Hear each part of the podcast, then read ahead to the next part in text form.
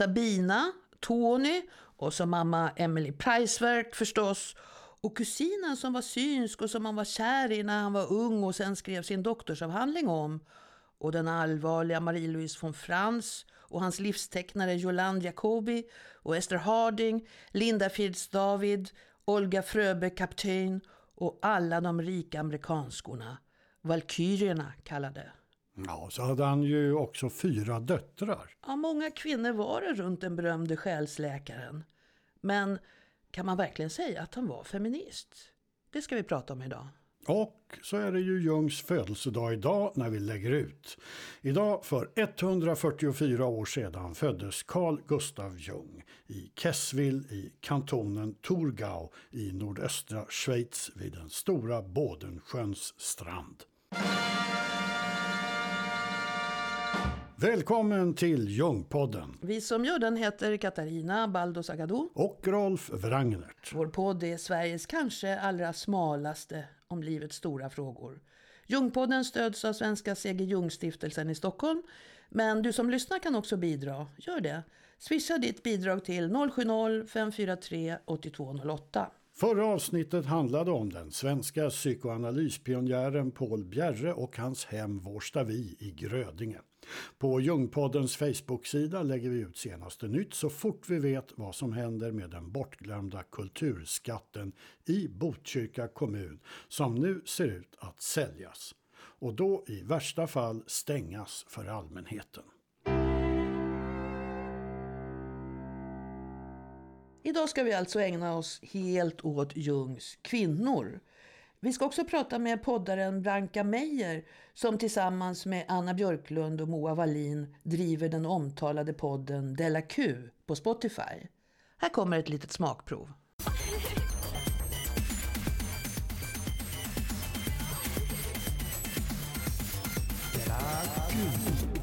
Sissi gillar ju politik, eller? Vad ska man säga? Ja, Mm. eh, politisk eh, Hon aktivism. försöker. Ja. Mm. Hon tycker att man ska hålla på med det. Jag tänkte prata lite om varför man ska strunta i politik helt och hållet. Ja, vad kul. Eh, Mm. ja, och istället helt och hållet hålla på med såklart eh, jungiansk psykoanalys istället. Mm. Ska du börja i terapi? Mm. Ja. Eh, men det här det är verkligen sluttjatat om Jung sen. Eh, jag vet att det börjar bli mycket nu. Men jag tänker också att det är lite som en, en, eh, en grundkurs. En följetong som är liksom en... Ja, jag skrapar verkligen på ytan. jag tycker alla lyssnar på ett diplom. Så. Mm. Jag med. Mm. Ehm, eh, ja, nej men jag ska verkligen... För jag känner att jag börjar bli för besatt. Eh, så det är liksom både för lyssnarnas skull och för min egen skull. Men visst har han alltid rätt? Jag tycker det. Men eh, det har inte alltid eh, gått så bra för de som har snöat in på eh, Jung. Det blir så att man antingen bara äter eh, kött, salt och vatten eller tar livet av sig. Aha. Det är då eh, Fridriksson Mm. och Avicii uträttade visserligen stordåd och så. Mm. Eh, Dricker Peterson inte vin? eh, Inte så förvånad när jag tänker efter. Nej, han slutade. Drack mycket i sin eh, ungdom. Mm. Mm. Eh, jag har lyssnat på en eh, nyinspelad intervju också med, hur uttalar man, Milo Yiannopoulos? Ja, både Jordan Peterson och Avicii har förstås varit med här i Jungpodden i avsnitt 6 och 8 förra året. Och Jungs mamma i avsnitt 7. Lyssna gärna på dem. Men eh, varför vill en ung kvinna som Bianca Meijer gå i jungiansk terapi? Så här berättar hon själv på en lite svajig telefon. Hur upptäckte du Jung? Ehm, Det var faktiskt så att ehm, eh, när jag var liten så eh, mina föräldrar skilde sig och eh, min mamma blev tillsammans med en freudiansk psykolog. Mhm. Eh, och han eh, brukade eh, prata om Freud och eh, Jung. Och kanske liksom eh, eh, nämnde Jung med lite irritation på rösten, kunde jag uppleva.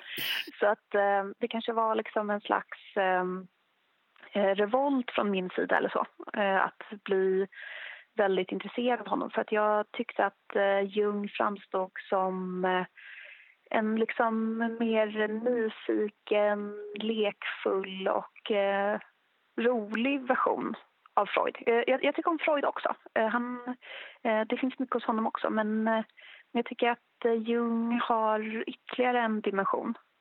Mm, kan du förklara lite mer vad det är du gillar med, med Jung? Um, ja, um, dels är det ju att jag tycker att han eh, har en, en liksom, eh, han har en andlig dimension. Eh, eller en, en, en lite mystisk dimension. Håller du med? Mm. Absolut. Eh, det tycker jag är väldigt spännande. Ehm, så att eh, jag tycker att han är liksom intressant ehm, och liksom modig i det avseendet. Och sen så är det som nej men, att allt jag läser om honom uh, känns som uh, bekant. Uh, som något som jag liksom... Det känns som att läsa någonting som jag redan egentligen vet. Okej. Okay. Men du har börjat gå i terapi också va? ja, jag, jag har gått i terapi tidigare men nu har jag börjat gå i jungiansk analys. Men hur är det då? Det är jättespännande tycker jag. Eh, och väldigt annorlunda från eh, alltså annan terapi upplever jag det som. Ja, beskriv. Ja, men det känns... Eh, dels så liksom känns det som... Det känns ju som viktigt liksom arbete men det känns också så himla roligt för att jag är ju så eh, intresserad av Jung så det blir liksom eh, som en, en kombination av ett slags hårt arbete och eh, en eh, hobby. okay, okay. ja. Du, har du något mål med din terapi då?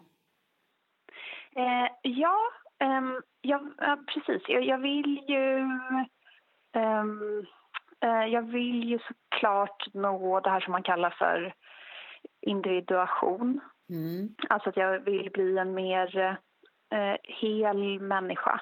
Mm. Um, och um, jag vill uh, utveckla min uh, kreativitet. Um, och uh, jag vill må bättre, vilket jag tror blir en, liksom en, en konsekvens av det.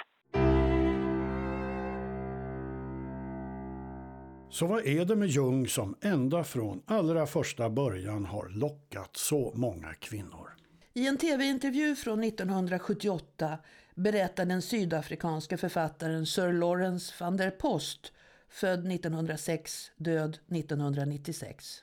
You know, I'm very interested in the fact that he had um, important and deep relationship with uh, women It's one of the most important things, my dear, in Jung. One must never, never think about Jung without remembering his love of and for women, his love of the feminine in man, as well as for the feminine in women, and um, the service he performed for women, and the enormous service which women performed for him.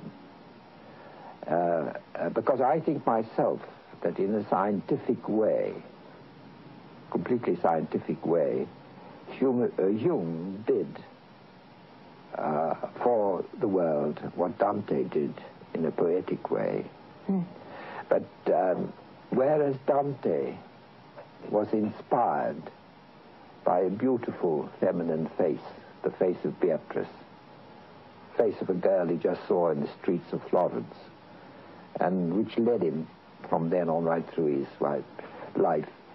Uh, Jung uh, was had the shattering originality to be inspired uh, by what you might call the ugly face of womankind. Hmm. Uh, Jung had an instinct that what was wrong with life, what made life tear apart, made it incomplete, was because the feminine was rejected.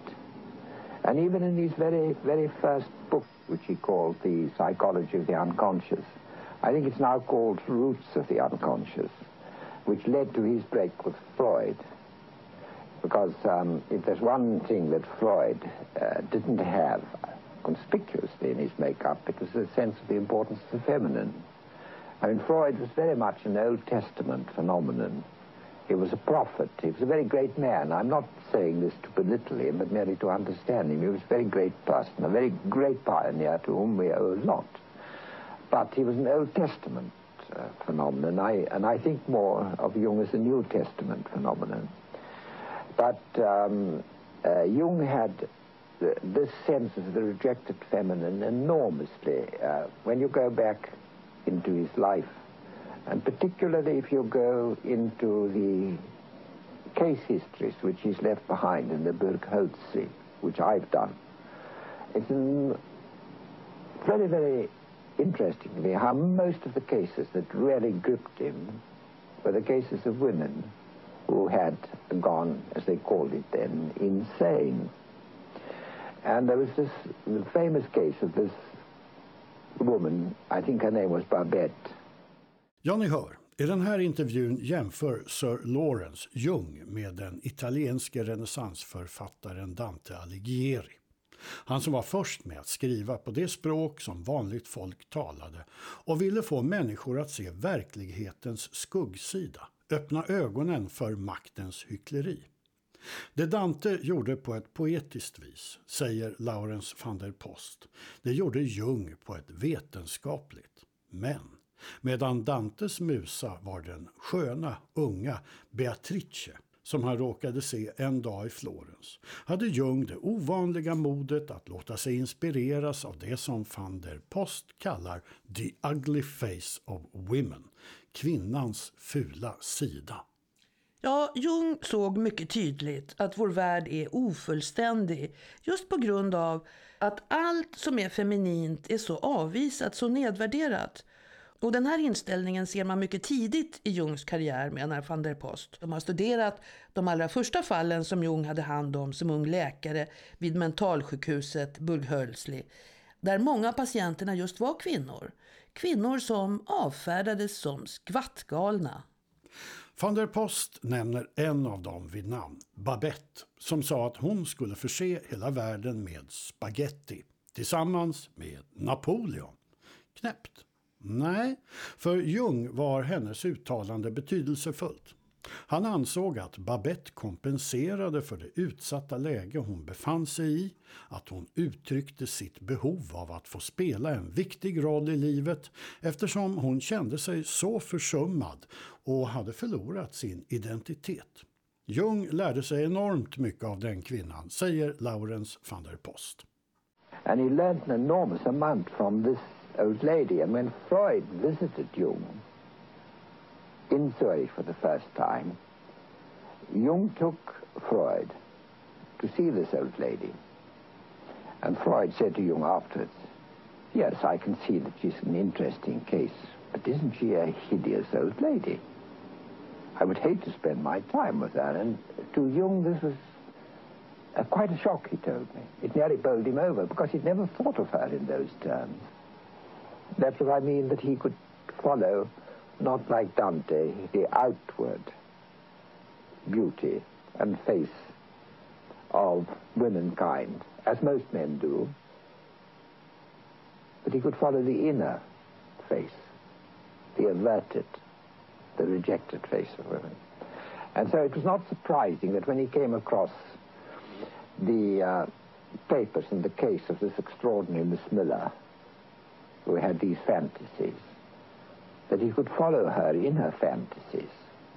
And that was his first feminine guide, was a, deranged feminine spirit, driven insane, driven mad by a world of men, rejected by a masculine-dominated world. Now, Jung worked in this rejected feminine world of the unconscious for years. People came to him. He was particularly successful with women patients. And one person came into his life very early on because she's already with Jung and Emma Jung at the famous conference in Vienna where they are all photographed together, and that is Tony Wolfe. Now, um, uh, Tony Wolfe, whatever the diagnosis was, it was a very serious diagnosis. A lot of people who knew her said that they despaired of her ever recovering from whatever her psychological disturbance was. I think one must accept that it was profound enough to fit uh, the rare, exceptional spirit she was, because in a sense, the rarer, the more exceptional the spirit, the deeper the psychological suffering. And Jung managed to bring her out of this, so that by the time of the famous Vienna conference, she was already an integrated working personality. And to me, that photograph is very moving because the one who looks young, as if she's just been born, is Tony Wolfe to take it down into the level where it belongs. You see that all the time that Jung was working with the rejected feminine.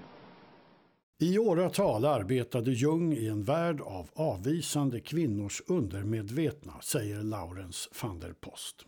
En av dem kom att spela en särskilt viktig roll. Vi har talat om henne flera gånger här i podden, för man kan inte ägna sig åt Carl Gustav Jungs tankar och gå förbi Tony Wolff.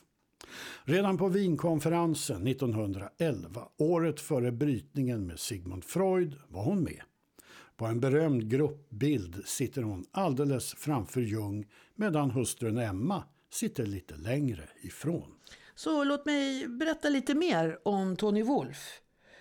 Eh, hon heter egentligen Antonia, Antonia Wolf, född 1888, död 1953. Frau Tony, som hon så småningom skulle kallas. Hon kom till Jung som patient efter ett nervsammanbrott i samband med hennes fars hastiga död. Hon hade varit hos flera andra läkare innan. Jung var hennes mors sista desperata försök att hjälpa sin känsliga dotter. I tre år gick Tony i analys hos Jung. Men det slutade med att det var hon som analyserade honom. Deras möte förändrade livet för dem bägge. Hon stannade vid Jungs sida livet ut.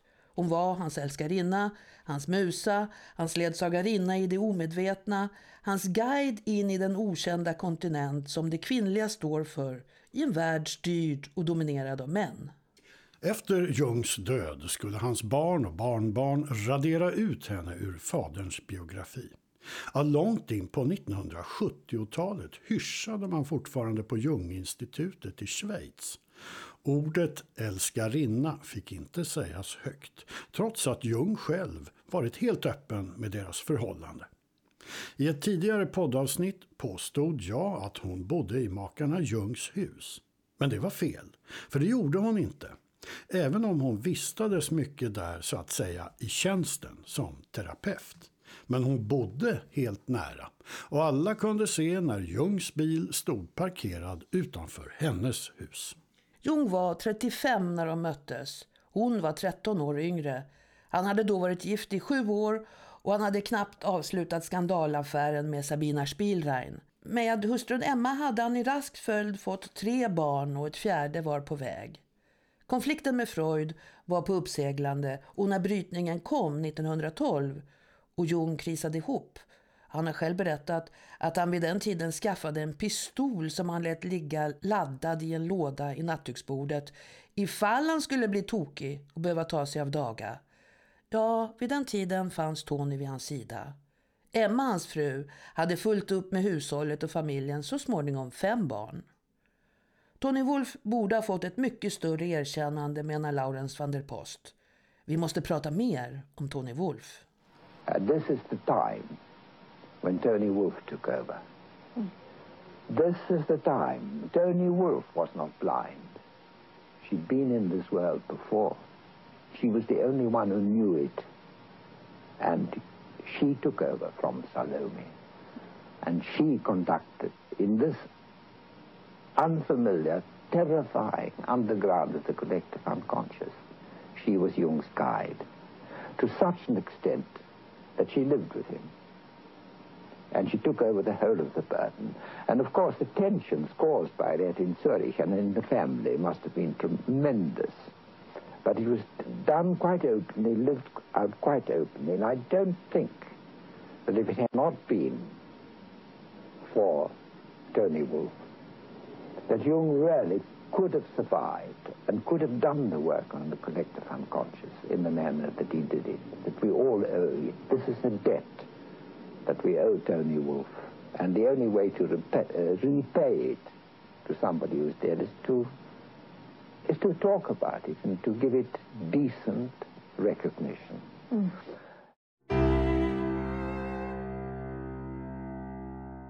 Men alla de andra kvinnorna då, vilka var de? Ja, vi vet ju att många var rika och intellektuella och amerikanska och ofta ogifta.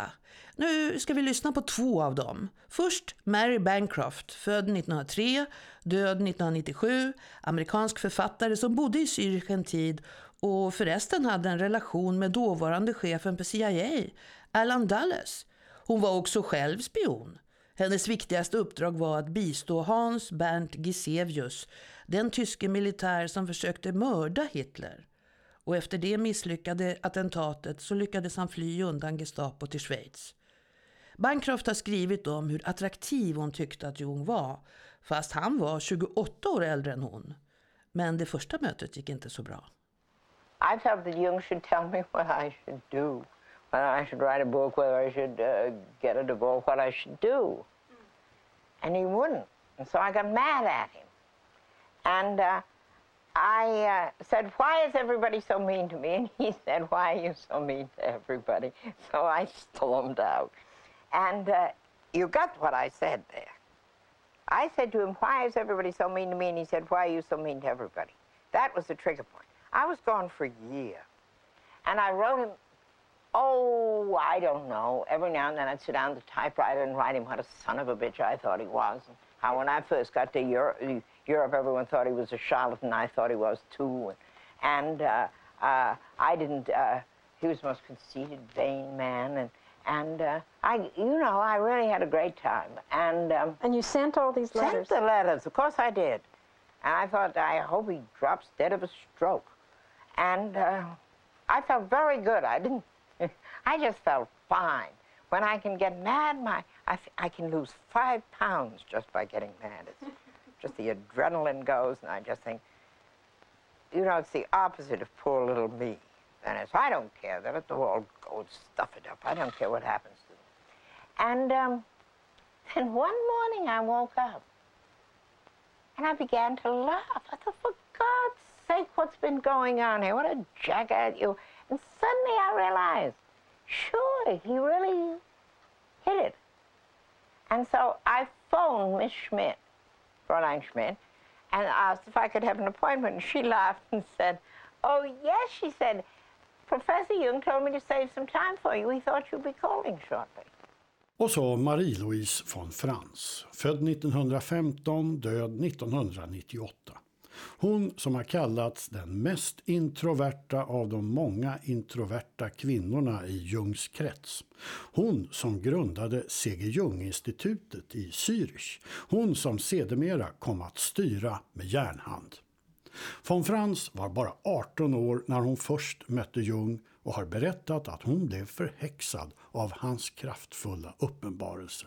Hon samarbetade med honom fram till hans död och verkade på institutet i nästan tre decennier efter det. Här är det den amerikanska jungianska analytikern Susanne Wagner som intervjuar henne i en film från 1977. Bland annat om hur hon ser på kvinnan i vår tid. If the feminine has been so rejected by the Christian myth how has that affected women uh, psychologically? I mean, it has driven them into the animus. It has taken them their natural self confidence and uh, driven them into, as a compensation, behave like men and get what we in our jargon call getting into the animus. imitate men, behave in a brutal or rational or animacy way. Because uh, they have no self-assurance within their own femininity. Jung was very struck when he was in South India, which is matriarchal in its basic structure. There the men are rather miserable creatures with little white trousers like diapers around them and rather squashed. And, and the women are beautiful, going around dig, full of dignity in their saris. Mm -hmm. There it's a bit too much on the other side. And in every big family, the grandmother sits on top and rules the whole thing. But there the women are proud of themselves and bear themselves beautifully and look, look much better by that. Emanate self-confidence. And with us you have to try to be as much as possible a man in order to be halfway recognized. It's hard to imagine what it would be like uh, when the animus uh, isn't ruling. I think the only thing to do is to get the animus out of the way and that the rest comes by itself. Because it's naturally not so much the outer men who really suppress the women, it's just as much the, the animus. And against outer men, if they want to suppress you, you can just walk out on them. But the animus is therefore the real problem. To, to, one should found a women's liberation society against the animus, not against men. that would be women's liberation. But and the then your femininity mm-hmm. recovers by itself, I mean it. Mm-hmm. In a natural way. In a natural way. Mm-hmm. After all, one is a female. that's where cr the creative work of a woman comes in, isn't it? When, I mean, the animus, the only way to get him out of the way is to. Uh... well, you see, the animus has to be, is also in the creativity. And there is in his right place. That's why Jung was very much for women doing creative work, because that occupies the animus in what he should do, namely relate to the unconscious. And then uh, also the animus is first, if somebody hasn't worked on the animus, the animus is undeveloped, and therefore he's a, in, let's say, for instance, in scientific work, where I am mostly working, have more experience, the animus is a parrot. He repeats, he copies what, what is in other scientific books, he quotes, he accumulates quotations. And then one day you say to yourself, now, how do I understand that myself? Now let's put aside even Jung. Let's not quote Jung. Now let's say, how shall I put that um, myself out of my own experience? And then you notice sometimes you can't even form, articulate it. The, the animus is just quoting all the time. And you have then to, to really, uh, we have a beautiful German word uh, for uh, uh creativity. It means schöpfen. And schöpfen means to take water up with a bucket out of a well. And that's how it really feels to be creative. You have to say, now, how do I feel or think myself? And then you have to go deep, deep in a depression and go in a well and pull out the water from the depth. Where is the animus while you're doing this? He helps. you see, then you, you dream about positive animus figures when I when I'm in the right way of working, I, I dream, for instance, a lot about very busy laborers working like mad, all in their blue laborer's dress. Then I know, aha, now my energies are working on the right thing, working hard. So it's important for uh, somewhere for the woman's uh, consciousness to come in and yes. give a focus. The important thing is the woman's consciousness disidentifying with the animus because the, the terrible thing is that when one is in the animus, one doesn't feel one is in the animus first. One feels one is oneself. I have made Jung beautiful animus scenes and was absolutely honestly convinced it was my own holy conviction what I was expressing. Only uh, a few hours later, I thought, my God, why have I said all that nonsense? How could I? It isn't how I feel. But in the moment you are in the animus, you think it's you. So the first thing is to learn to notice now I'm in the animus. I notice it from my voice and such things. I suddenly know, ah. And it's a feeling in the body. I can't describe it. It's an endosomatic feeling. I feel now I'm in the animus. Also, when I stiffen my shoulders in a certain way, then I know now I'm in the animus. the bull, you know. and then the first thing is to notice, huh, I'm in the animus. Now careful, shut up.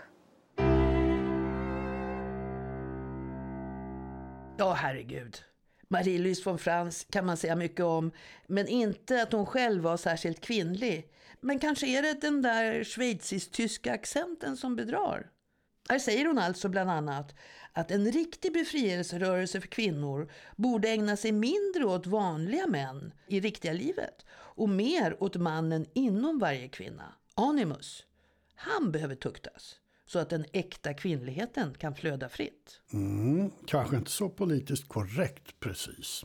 Och snacket om att Indien skulle vara ett matriarkat låter ju väldigt förlegat, nästan rasistiskt i all sin felaktighet. Ja, tiden har inte varit så snäll mot Marie-Louise von Frans. Men hör här vad Robert Greene säger om Jung. Och det är ju alltså den allra hetaste amerikanska kultförfattaren i Los Angeles just nu. Han som ofta citeras av artister som Jay-Z och Kane West. Um, Jung is one of the unheralded geniuses of the 20th century. He's not really in vogue anymore. He was in vogue in the 60s and 70s. People poo-poo him. They think he's too soft. He didn't go into big data. He didn't do these kind of quantifying research studies, etc. He's too touchy-feely for our times. But man, this guy was unbelievably brilliant in a way that I don't think a lot of us understand. And what he wrote, for instance, about men and women and the anima and animus, which I wrote a whole chapter on basically about gender, I thought was one of the most brilliant, insightful things I've ever read in my life. And it rings so true. And because what he wrote rang so true and he was so insightful about people, I thought, I'm going to give this person a lot of space in my book. I was deeply influenced by him. In the gender chapter, in the chapter on the shadow, the shadow is his concept. He basically wrote and kind of popularized the whole idea of the shadow. And what he wrote about it is unbelievable. He created the whole idea of introverts and extroverts that comes from Carl Jung. On and on. He's a very difficult writer to read. He's not a great writer. He's very, his language is very obtuse. But man, if you love ideas, just dipping into some of his books, it'll bend your mind. It's so exciting. And, you know, even some of the things that are spiritual, I'm, I'm excited about that he wrote books about alchemy and the relationship of alchemy to therapy. That had a big influence on the book. He influenced a lot of ideas in mastery as well. Alltså här utnämner Robert Greene Jung till en av vår tids absolut största tänkare. Inte minst för det han skrev om män och kvinnor och om det kvinnliga i mannen, det Jung kallade anima, och det manliga i kvinnan, som han kallade animus. Så träffsäkert menar i alla fall författaren Robert Greene. Men varför kallas kvinnorna kring Jung för valkyrior? Hmm, dags att gå till uppslagsboken. Förstora begreppet ungefär som man gör i jungiansk analys med sina drömmar. Alltså valkyria lika med ett kvinnligt andeväsen som i nordisk mytologi valde ut de krigare som skulle dö och förde med sig dem till Valhall, Odens rike. Man skulle väl kanske kunna kalla dem stridens gudinnor. I den isländska Eddan finns till exempel valkyrian Sigurdrifa, hon som också kallas Brynhilde, och som får Sigurd Fafnersbane att använda runornas magi. Och vi får inte glömma Wagners opera. Just det. Det sägs att Jungs arketyper var inspirerade av Wagner. Hjälten, drakdödaren, ondskan i form av skuggan och så vidare. Men det får vi återkomma till. Men vi har glömt en sak nu. Feminismen. Var Jung feminist? Ja, vi får ju inte glömma att han var född 1875. Han var på många sätt en patriark. Eller som den brittiska jungianen Susan Rowlands uttrycker det, han var en konservativ man med revolutionära idéer. Så kan den gamle 1800-talsgubben verkligen ha något att säga en ung kvinna som Bianca Meijer, poddaren i Della Q. Ja, så här svarar hon själv. För mig känns han eh, väldigt kvinnlig, eller han känns liksom eh, eh, könlös utan att eh, förolämpa honom, utan eh, snarare tvärtom. Att eh, det känns som att han eh, är liksom eh, Ehm, mycket mer en hel människa, mer än bara en man. Och därför så känner jag mig väldigt eh, så förstådd och sedd av honom. Och där, det är också en grej som jag tycker är så kul med Jung för att ehm, eh, i mitt eh, yrkesliv så, så, jobbar jag mycket med humor och det känns som att eh, för, för eh, det, det, känns som att Jung tog humor på allvar. Absolut. Men du, eh, skulle du säga att Jung är feminist? Mm, det beror nog på vad man menar med, eh, med eh, feminist. Men som jag ser det så, så tror jag det. Mm, förklara. Ja. Eh, mm. ja. Det är så himla svårt att eh, beskriva feminist. Men, eh, Eh, men vi har ju till exempel i vår podd eh, eh, blivit anklagade, tror jag, för att vara antifeministiska och så. och så, så ser jag absolut inte på mig själv. Men kanske så som man ser på eller liksom enligt så som man ser på feminismen idag som jag kan tycka är liksom eh, också en gas, alltså, ganska sträng syn. Där liksom eh, om man pratar om någonting som så här, eh, urfeminint eller så så eh, är man en antifeminist. Eh, men eh, jag ser det kanske snarare som tvärtom. Att, eh, ja, ja förlåt. Nu förstod jag, jag ingenting. Du ser det tvärtom. Hur då? Hur då? Du menar att det finns någonting typiskt kvinnligt eller något urfeminint eller så? Ja, ja precis. Du, hur, hur länge tänker du gå i din terapi? Um, många år, kanske inte så intensivt som nu när jag liksom eh, mer har en eh, period där mycket händer. Men, men, men jag tänker att nej men, hela livet om man får. men, men kanske liksom mer, kanske mer ut... Alltså, jag, jag tänker att eh, jag kanske kan fortsätta och gå en gång i månaden framöver. Är det dyrt? Ja, eh, ja men det är ju all terapi tyvärr. Men hur tänker du kring det? Att du prioriterar eh, att satsa de pengarna då på det här? Eh, jo, men då tänker jag att det finns väl inget eh, viktigare än att eh, bli den bästa versionen man, man kan av sig själv. V vad ska man annars eh, lägga pengarna på om, om man har eh, mer pengar än, än liksom att det räcker till mat och hyra, då, då tycker jag att, eh, eh att det måste få högst prioritet ändå. Nästa avsnitt av Jungpodden handlar om det jungianska begreppet synkronicitet, alltså meningsfulla sammanträffanden. Missa inte det och gör det till ett synkront meningsfullt sammanträffande med oss. Gå in och prenumerera på Jungpodden på iTunes eller Youtube eller Soundcloud. Jungpodden finns också på Facebook. Vi hörs. Ja, vi hörs.